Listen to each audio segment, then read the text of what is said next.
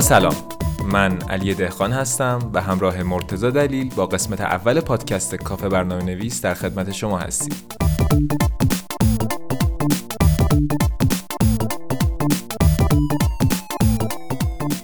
این پادکست اخبار و مطالبی که به این حوزه مربوط میشن رو بررسی می‌کنه. امیدوارم با ما همراه باشید.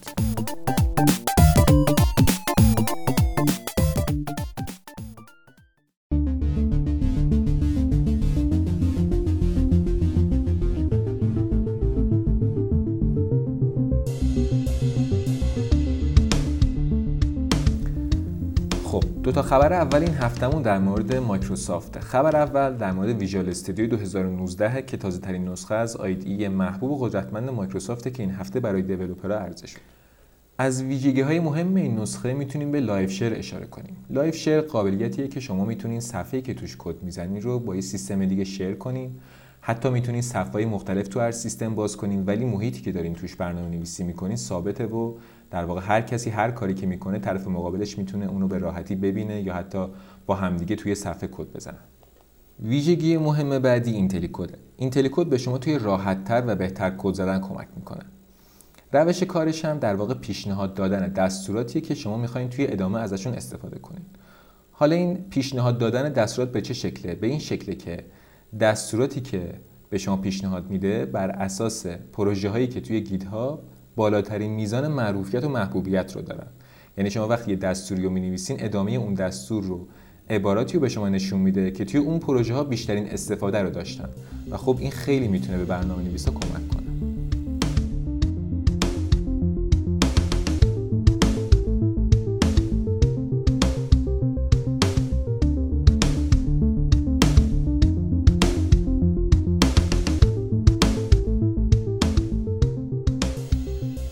خبر بعدی مایکروسافت در مورد .NET Core ه .NET Core 3 نسخه جدید پلتفرم .NET Core به زودی معرفی میشه که از مهمترین ویژگی های این نسخه پشتیبانی از برنامه های ویندوزی مثل Windows Form و WPF که خیلی منتظر همچین اتفاقی بودن. سی شارپ 8 نسخه جدید سی شارپ هم توی این نسخه معرفی شده. یکی از هیجان انگیزترین قابلیت ها به اسم Blazor ه که شما می‌تونید به جای کدنویسی JavaScript توی صفحات Razor تون از خود سی شارپ برای این کار استفاده کنید.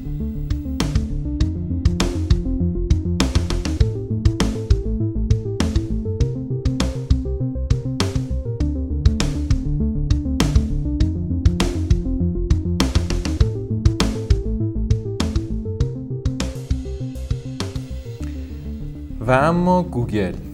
برخلاف مایکروسافت که این هفته feature های مختلفی رو release کرد گوگل اعلام کرد که سرویس Google Plus ش رسما تعطیل شد.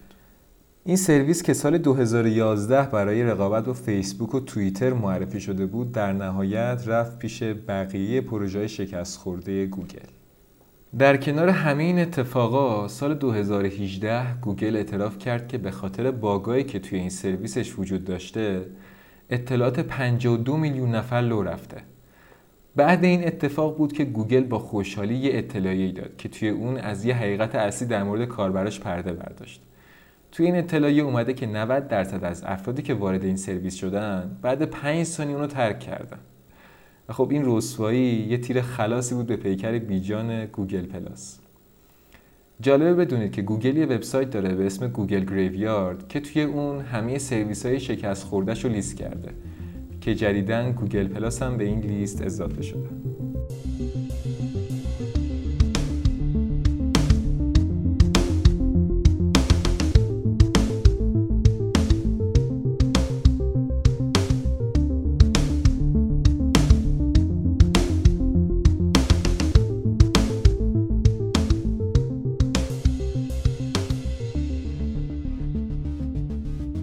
نسخه 3 ممیز 4 TypeScript منتشر شده.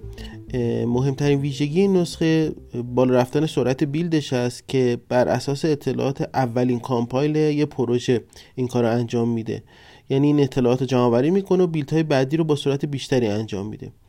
تو این نسخه بهینه سازی هایی هم روی modifier readonly انجام شده. این modifier زمانی استفاده میشه که مثلا بخوام یه آرایه رو بعد از تعریف بدون تغییر نگه داریم.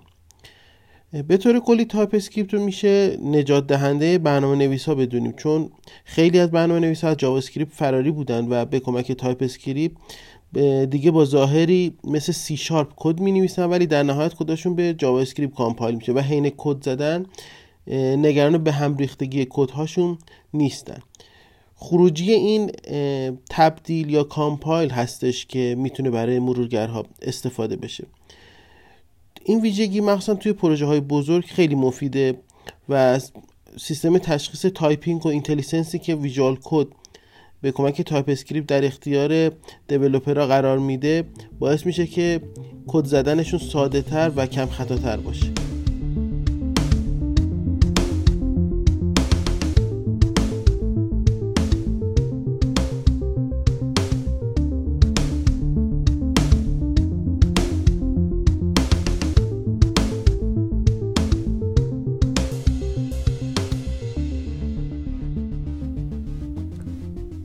نسخه دو ممیز دو Django منتشر شد که با Python 3.5, 3.6 و 3.7 همخوانی داره. این نسخه حالت LTS داره که یعنی support طولانی مدتی حدود 3 سال رو شامل میشه. تو این نسخه نه تنها bug ها و crash ها اصلاح شده بلکه feature های جدیدی هم به این framework اضافه شده. همچنین نسخه جدید PyCharm هم با version 2019 یک منتشر شد. Django رو میشه یک framework همه فن حریف Python ی دونست.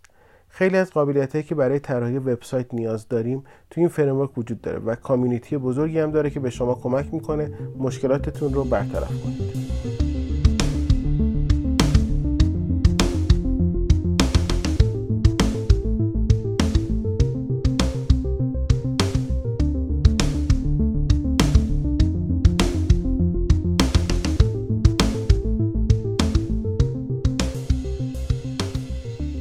نسخه 8 Angular تو این ماه یا ماه آینده منتشر میشه.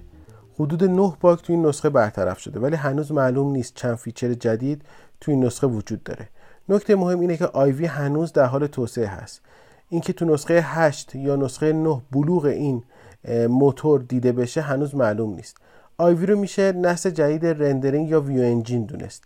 به زبون ساده آیوی مسئول تبدیل component ها و template های ما به HTML و JavaScript یه که برای مرورگر قابل فهم باشه. آیوی وظیفه داره که متغیرها رو به مقادیر تبدیل کنه و برای binding ها درست عمل کنه و نتایج ساختارهایی مثل if و for رو هم توی HTML پیاده کنه. آیوی سومین موتور render Angular هست.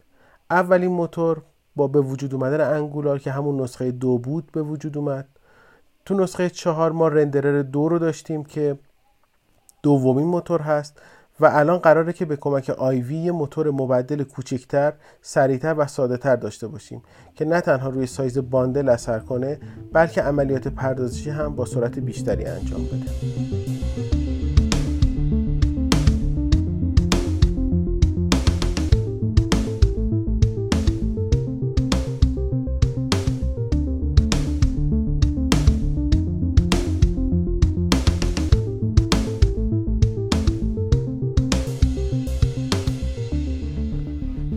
کنفرانس رسمی Angular به نام ng-conf در تاریخ یکم تا سوم می برگزار میشه.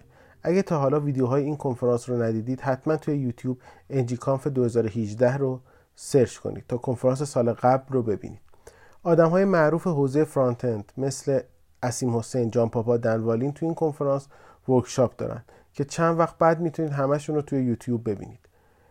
عناوین workshop ها از unit test و الگوهای معماری در Angular و NgRx رو شامل میشه.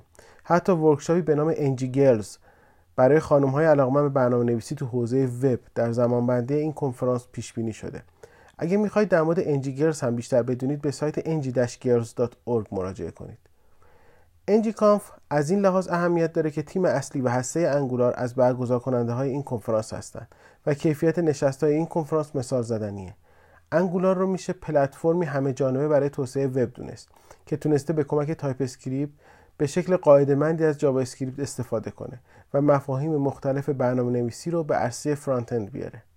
Angular پا فراتر هم گذاشته.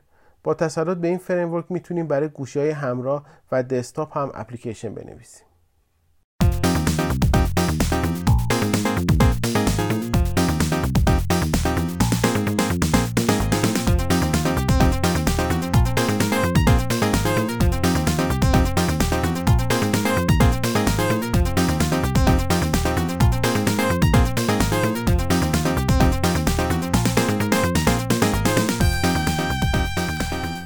قسمت پادکست می‌خوایم مطالبی رو در مورد Docker، بهینه‌سازی framework Angular و IOC بررسی کنیم. با ما همراه باشید.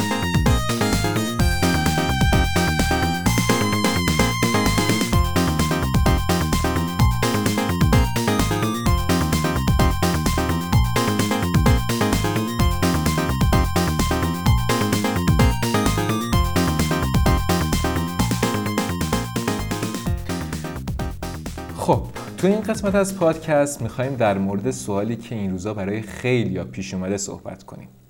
و اون سوال اینه که داکر چیه؟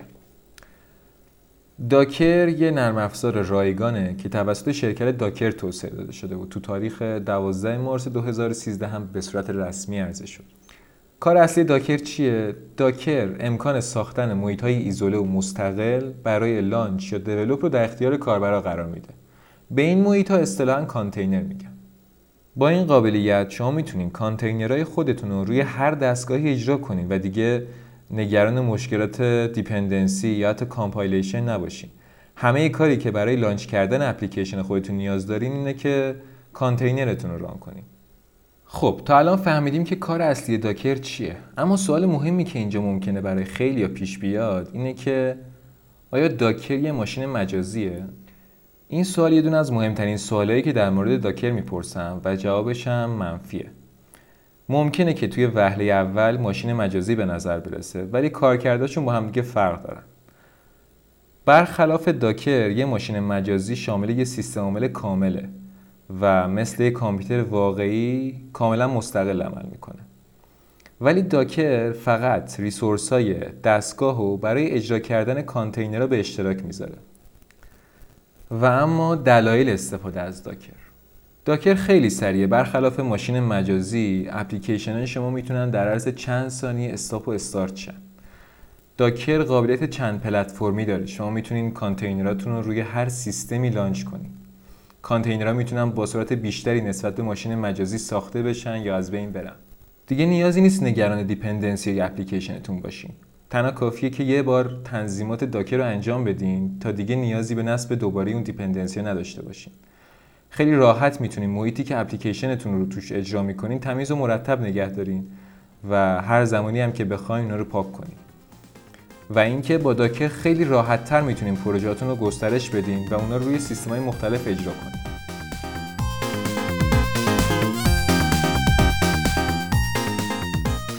خب اینم از داکر. توی این بخش سعی کردم که داکر رو خیلی مختصر و مفید به شما توضیح بدم و امیدوارم که شما هم جواب سوالاتتون رو گرفته باشید.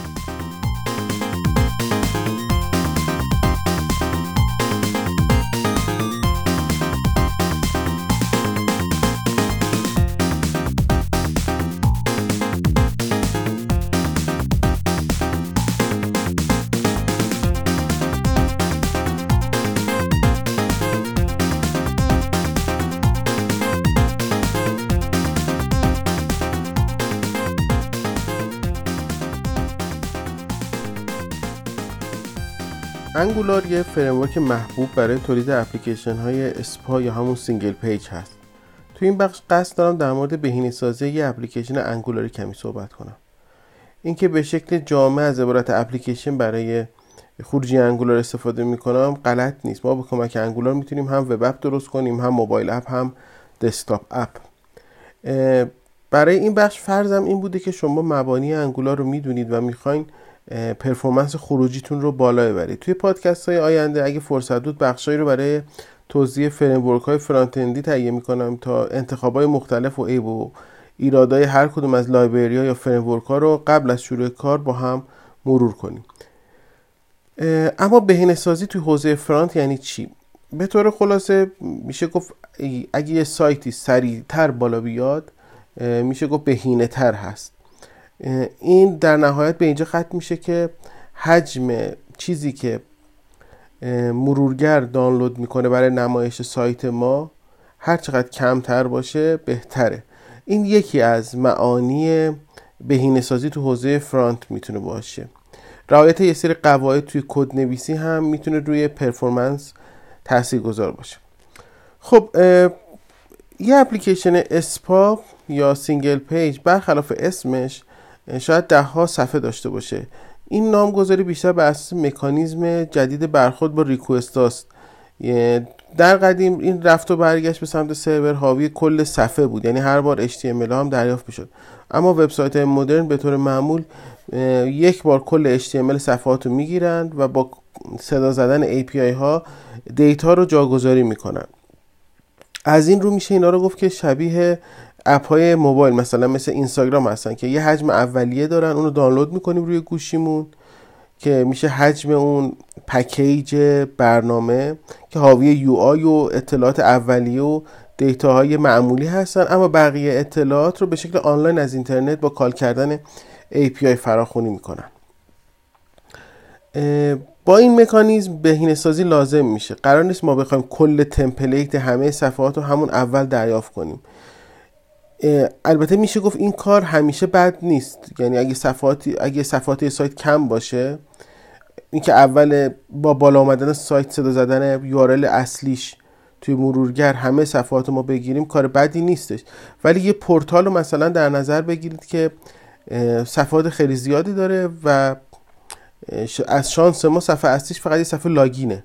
یعنی یه صفحه که دوتا input داره و یه دکمه. خب سوال اینه که ما وقتی صفحه اصلیمون این هست هر کسی می‌خواد وارد سایت بشه این صفحه رو می‌بینه چرا باید پشت صحنه بریم همه template ها و همه فایل JS صفحات بعد هم دانلود کنیم؟ تو این مدل سایت ها باید یه کار دیگه انجام بدیم. وقتی یه app Angular بالا میاد اگه network مرورگر رو نگاه کنیم چند تا JS load میشه. این JS ها توشون اطلاعات HTML صفحات هم هست. یه JS به نام polyfill داریم که وظیفش همسانسازی خروجی برای مرورگرهای مختلفه. که, خرو... که خروجی هامون متفاوت نباشه توی مثلا Internet Explorer و کروم. یه فایل به نام script.js داریم که script های external ی که تو فایل Angular JSON تعریف کردیم و تو خودش نگه میداره. یه فایل main JS داریم که شامل template ها و component ها و directive ها و pipe ها و سرویس هایی هستش که ما نوشتیم. این همون چیزیه که هی بزرگ و بزرگتر میشه. حالا منظور از بزرگی اینجا چندین مگ نیست. شاید مثلا بالاتر از یه مگ رو بشه بزرگ دونست. بستگی به اون سایت داره تعداد بیننده ها داره و کارکردی که اون سایت داره. اما این مشکلی اگه به وجود اومد اگه اون حجم فایل main JS مون بزرگ شد چه کاری باید انجام بدیم؟ برای حلش استفاده از ماژول بندی به شکل lazy loading پیشنهاد میشه. مثلا اگه صفحه اولتون همون چیزی که تو در مورد پورتال مثال زدیم یه صفحه login خالی هست بهتره یه ماژول برای login درست کنیم و به شکل lazy loading زمانی که سایت صدا زده میشه بازش کنیم. اینجوری اینجوری هر کدوم از اون روت هایی که داریم یا هر مجموعی از روت ها رو می‌تونیم به یه ماژول نسبت بدیم. حالا اینکه دست بندی ها باید به چه شکلی باشه بستگی به تجربه خودمون داره.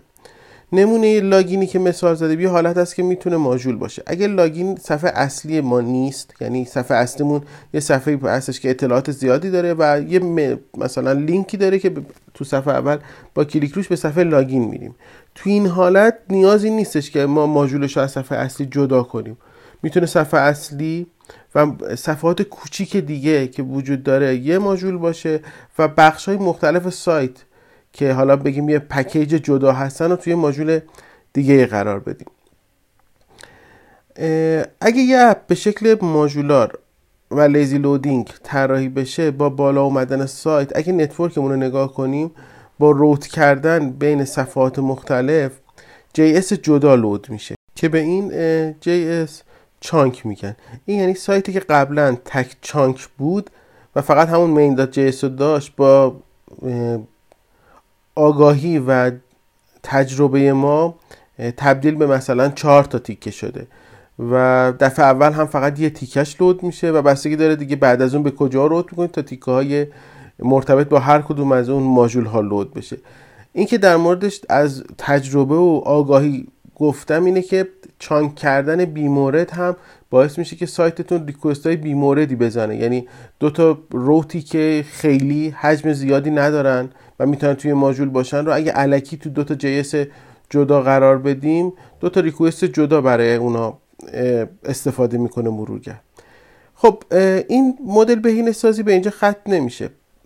شما می‌تونید بعد از اینکه حالا این کار رو انجام دادید یا فرض کنید اصلا یک سایتی وجود داره که چانک بندی هم لازم نیست. یعنی لازم نیست که ما چندین ماژول مختلفش بکنیم.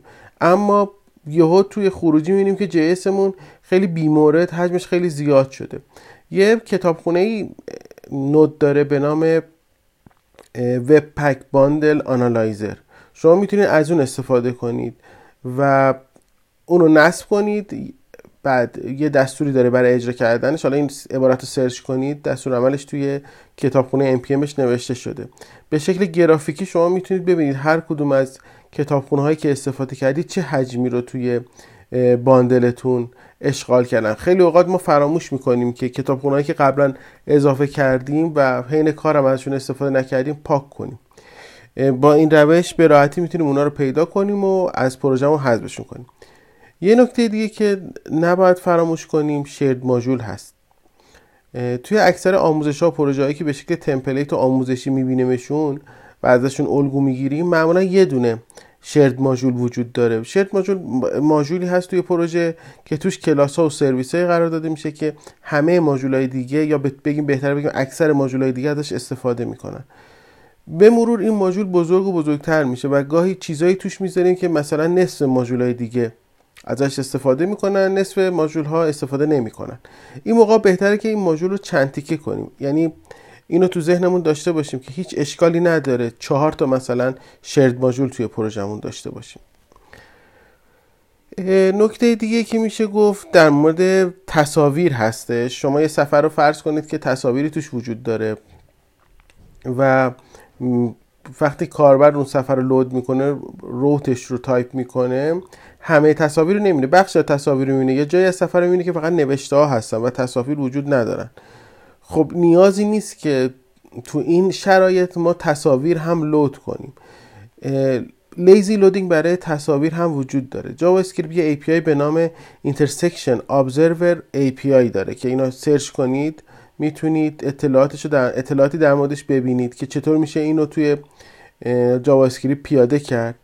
و به راحتی تو Angular هم می‌تونیم یه دونه directive براش بنویسیم و ازش توی tag امون استفاده کنیم. فقط اینا اگه سرچ کنید قبلا این کار رو حتما انجام دادن و می‌تونید از کدای اونا استفاده کنید. یه بهینه سازی دیگه هم وجود داره که حالا این بهینه سازی که الان دارم میگم بیشتر توی performance سرعت نمایش هست و دیگه ربطی به اون حجم که ابتدای کار توضیح دادم نداره. بهینه سازی دیگه که الان قراره بگم در مورد scroll کردن هستش. یه امکانی وجود داره توی Angular از version 7 اضافه شده به نام virtual scrolling. این یعنی که scroll ما فقط بخش visible از صفحه رو load می‌کنه و اپلیکیشن به شکل عجیبی سریع میشه. حالا باز میگم اپلیکیشن شما وبش رو دسکتاپش رو و موبایلش رو در نظر بگیرید.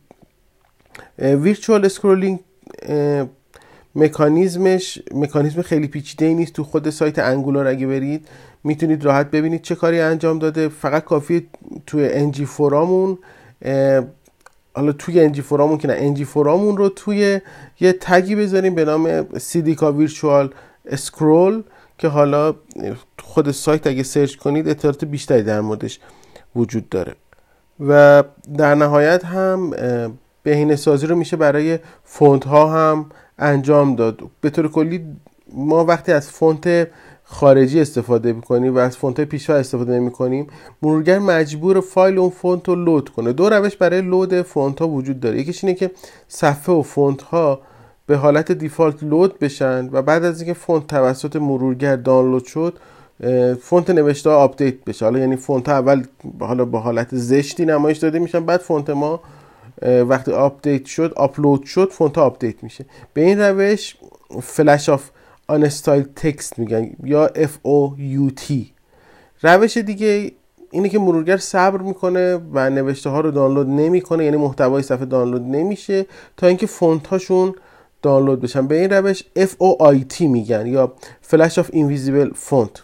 معمولا همه مرورگرها اون روش اولو که روش بهتری هست استفاده می‌کنن یعنی نوشته اول با فونت بد حالا بگیم فونت default load میشه بعد وقتی فونت ما دانلود شد توسط مرورگر ظاهر سایت آپدیت میشه. اما Internet Explorer اینجوری نیست. متاسفانه حالا با صدا نمی‌تونم نشونتون بدم که چجوری font display رو اصلاح کنید. اما می‌تونید اینم search کنید و مکانیزم مرور... مکانیزم رفتار با فونت ها رو توی همه مرورگرتون همسان کنید.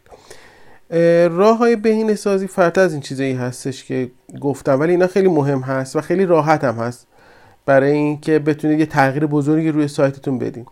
اینکه از کتابخونه های مثل انجیاریکس استفاده کنید اینکه چطور ابزروبلاتون رو مدیریت کنید رفتارهایی مثل آمپوش و change detection ها اینا چیزایی هستش که هر کدوم نیاز به یه برنامه جدا داره برای توضیحشون و خیلی هاشون هم نیاز داره که به شکل حالا با مانیتور یعنی ویدیویی آموزش داده بشه. امیدوارم همین مواردی که گفته شد بتونه بهتون کمک کنه تا وبسایت سریعتری داشته باشید.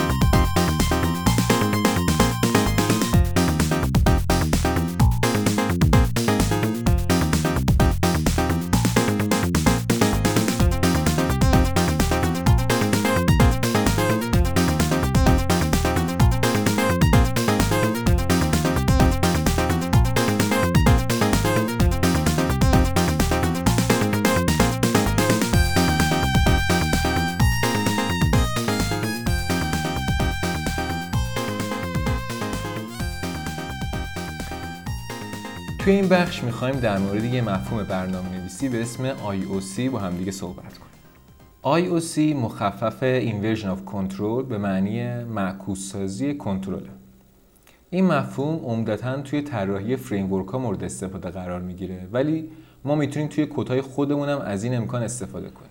همونطور که می‌دونیم فریمورک ها یه بستری رو برای ما فراهم می‌کنن که شامل فرایندها، چرخه ها و یه سری رخدادها هستن. و با دست گرفتن life cycle اصلی برنامه توی لایه های زیری قرار می‌گیرن. و کاری هم که ما می‌کنیم اینه که کدهامون رو بر اساس قواعد و قوانینی که توسط اون فریم ها مشخص شده توسعه میدیم. فریم تو مفهوم کلان می‌تونه یه چیزی مثل. دات نت فریم باشه یا یه چیزی مثل Windows Form WPF یا ASP.NET MVC باشه. مفهوم IOC تو طراحی فریم به این معنیه که یه قابلیتی رو برای ما فراهم می‌کنه تا توی تغییر وضعیت ها یا توی این event ها بتونن با کدهاشون یه دستوری رو صادر کنن یا تغییری توی نحوه کار کرد بدن یا از یه تغییر توی سیستم اطلاع بدن. چیزی که باعث میشه این امر معکوس سازی کنترل گفته بشه اینه که تو این روش framework به طور خودکار تو مواقع تعریف شده کدای کاربر رو صدا می‌زنه و اجرا می‌کنه.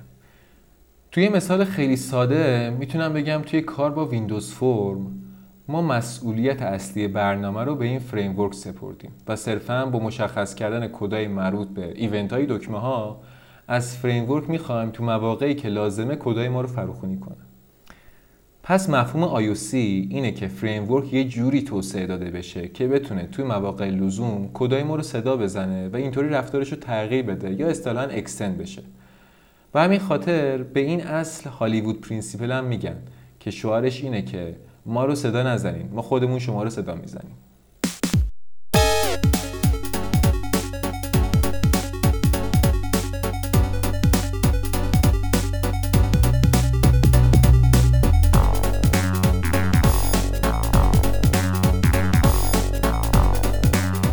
امیدوارم که از قسمت اول پادکست کاپ برنامه نویس لذت برده باشین. حتما کامنتاتون رو برای ما بفرستین. کامنت شما به پیشرفت این پادکست خیلی می‌تونه کمک کنه. ممنونم از اینکه به ما گوش میدین تا پادکست بعدی خدا نگهدار.